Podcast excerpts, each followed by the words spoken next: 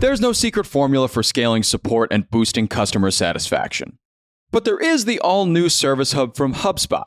It makes it infinitely easier to scale customer support and increase retention. By bringing service and support together in one powerful platform, you can deliver the best experiences for your customers and your teams. Free up time for your reps to focus on complex issues with an AI powered help desk. Proactively drive retention with customer health scores that help keep your business ahead, stopping churn in its tracks.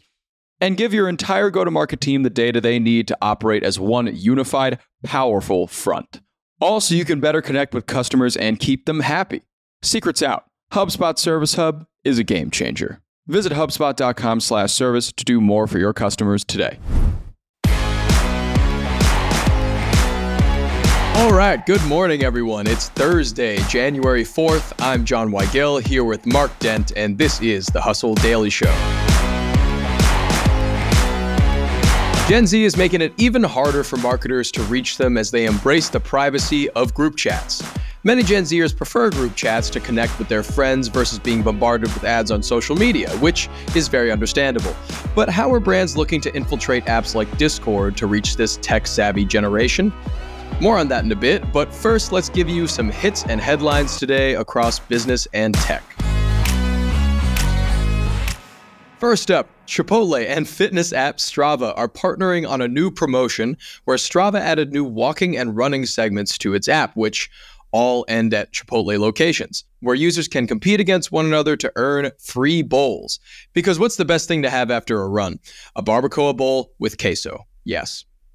Starbucks is now letting customers use their own cups for drive through and mobile app orders. Personal cups were previously limited to in store purchases, but now they're a big move towards Starbucks' goal of a 50% waste reduction by 2030. That's, that's kind of a big deal, eh, Mark? Yeah, it's uh, it's a major thing to shoot for. I'm, I'm mostly interested, though, in kind of just seeing how this actually rolls out. As Starbucks kind of explained to CNN, they're going to have the, these contactless vessels, which is the word that they use between someone who comes in the drive-through with a cup of their own and you know somebody who comes into the store and orders on the app. You you put your cup in a contactless vessel and then it gets filled. And I, I just really want to see how this rolls out. All right, but while waste goes down, debt is going way up. America's national debt just hit a record $34 trillion for the first time ever. And this is just three months after clearing the $33 trillion debt for the first time. Speaking of some great achievements, a 13 year old gamer became the first person to push Tetris to its absolute functional limit, reaching the game's final screen.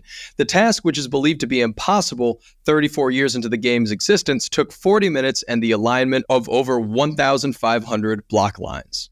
Next up, in some EV news, Rimac, the Croatian EV maker known for super fast electric sports cars and its primary stake in Bugatti, is looking to launch its own robotaxi fleet by 2026. With companies like Waymo, it seems like we're entering our robotaxi era here in 2024.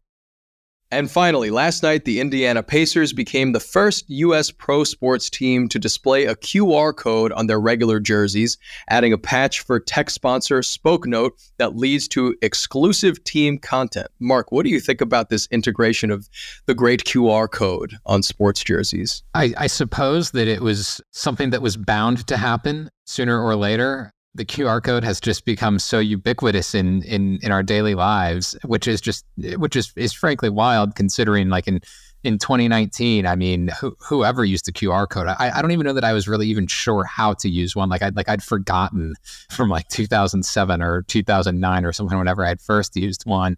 But you know, it, it's it is interesting because you know the the entire sort of selling of sports jerseys, particularly in America, is a new phenomenon. I think it was just 2017 that the NBA became the first American league to allow sponsorships on the front of jerseys.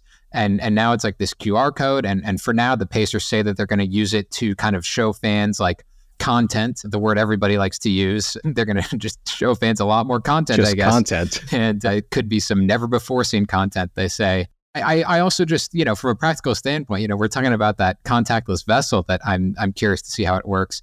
I'm curious to see how many people are going to be able to actually scan the QR code on a jersey. I mean, I guess if you're like looking at yeah. one in a store, but like on your TV screen, that seems quite difficult. Yeah, it seems difficult for fans in attendance and at home. I, I personally struggle to scan the QR code at, at those restaurants that now have QR code menus. Right. So I don't know how people in the audience or especially watching live at home are going to be able to scan that QR code. But I don't know. We'll see. Maybe I'll test it out next week. Maybe we'll watch a game or something. Hey, I mean, the, the Pacers are, are pretty good this year. So, yeah, no, keep an eye on them. All right, and for our top story today, we're talking about Gen Z's love affair with group chats and similar community based apps. The group chat preference is something that's confounding brands that are trying their hardest to get noticed and ultimately paid by Gen Z. But what exactly is Gen Z's spending power, and what's the main story here, Mark? Yeah, so Gen Z, like you said, is this group of, of young people, which is the group that brands always want to get. They always want to hook them. And, and Gen Z is starting to enter some of its spending prime. And it's estimated that they hold around $450 billion plus in uh, spending power already. And, and that number, of course, is only going to go up as uh, more of them enter the workforce and more of them get sort of promoted into higher paying jobs. And so since time immemorial, or at least since people tried to sell each other things, they they've been wanting to advertise, I guess, to to get people to spend that. And it's just gotten to be a little bit more complicated with Gen Z because some of the kind of tried and true methods for advertising they they aren't so popular with Gen Zers. Yeah, and it seems like that's a big problem for a lot of advertisers. I mean, we've talked about targeted ads before and influencer marketing before, and it seems like Gen Z is kind of trying to dodge those bullets a little more and kind of getting more into their own private spaces. Exactly. Like people I think are avoiding social media for all kinds of different reasons, you know, right now. But but certainly one of those reasons is that it is just full of ads. I mean, you you look at X, you look at Facebook, Instagram, I mean, it's just ads galore and that is unappealing. And and so yes, a lot of Gen Zers have been going to things like Discord and Geneva and other and these other kind of like private group chat spaces where they kind of have their own sort of social media on there with their friends. And you know, the problem with that, according to Digiday, is advertisers are pretty flummoxed about how to get the word out in, into those private spaces, which, which, which, is quite obvious. Like those spaces are private because they want to get away from you. And, right. and now the advertisers are like, well, what do we do now?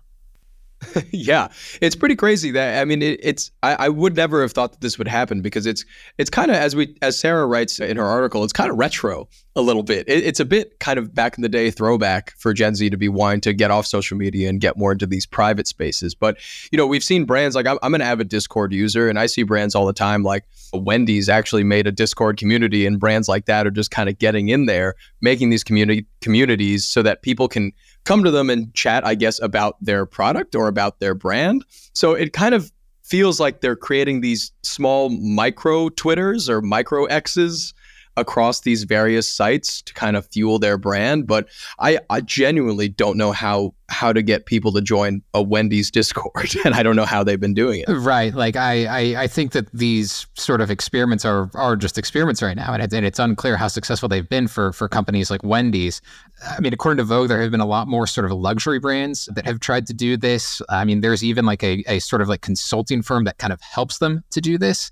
But wow. it, it's kind of like you know that's one thing where I, I think people have like a natural because those are luxury brands there's sort of like a, more of a desire to listen, I, I, suppose, and, and perhaps jump into a Discord that's brought to you by like Sotheby's rather than Wendy's. Yeah.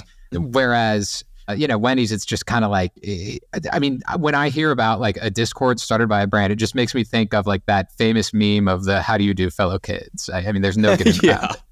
yeah exactly. I mean, unless they take it to some interesting measures, like maybe you know dangling that discount carrot in front of everybody's face, it it might be a little hard to get people on, but I, I see what you're saying with luxury brands. Like I, I see also Gucci is listed as a brand that's made a, a Discord server. And with a brand like that, you know, maybe, I don't know, if they're offering like a, a nice, I don't know, 4% discount on anything, that's pretty sizable for Gucci. So maybe they'll be interested in that. Yeah, and it's you know it, it's interesting too because while we are seeing a lot of people starting to use you know Discord and, and some of these other kind of chat apps, I mean there are still massive audiences on social media. They're they're just not growing like they used to, and and the sure. same is true for like ad spend on social media. Like I was I was looking up a, um, a few statistics to kind of just see like you know what it is, and and I mean we're talking like in the U.S. something like sixty billion dollars per year is used on social media ad spend. And and you're talking even more than that is on online ad spend.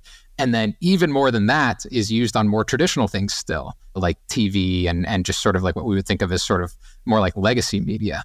So it's it's interesting that like, you know, brands are certainly having to dabble sort of in this new realm, but like, I mean, the bulk of their spending is still going to what we would consider more traditional things. Yeah, sure. And it's also, uh, I think, of note uh, to talk about um, what new avenues for advertising that we've seen as of late uh, in, in, kind of the next stage of this whole trend being like places like Fortnite and Roblox to get to those kids, and uh, a Retro, which is a Chat GPT powered messaging app for Gen Z users that, that people have started to use as well. So there seem to be a lot of new avenues opening up as well. And as traditional media, you know, as we talked about, TV, magazines start to maybe decline a little more, places like this seem to be popping up now. Right. And I think it just kind of gets back to how are you going to be able to like advertise to people in a relatively authentic way in a way that doesn't appear invasive. I mean, a lot of those ads on social media, I mean, they do feel somewhat invasive. Yet, like at the same time, if you're on Twitter or, or, X rather, and you're just kind of scrolling, like yeah, you'll you'll probably notice when something's an ad, but it still kind of looks like a regular post. But to me, it's going to be even more jarring if I'm in like a private group chat and all of a sudden I, I see an advertisement for like a fast food hamburger. Like I, I mean, I, I mean, my friends and I might talk about fast food a little bit, but I don't know. Yeah. Yeah. Well, here's to hoping that they find less intrusive ways to enter our space in the near future. Okay, well, that'll do it for us today here. Thanks everybody for tuning in to the Hustle Daily Show. We are a proud part of the HubSpot Podcast Network. Our editor today is Ezra Tripiano, and our executive producer is Darren Clarke. We've got a lot more tech and business coverage in our newsletter. If you're not subscribed, go get yourself signed up at thehustle.co slash email, and we'll see you tomorrow, everybody.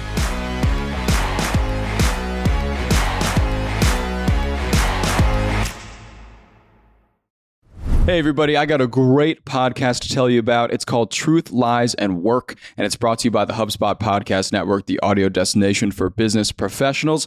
On this show, you can join husband and wife team Al and Leanne Elliott as they dispel myths, impart wisdom, and answer all your questions about finding, keeping, and motivating great people.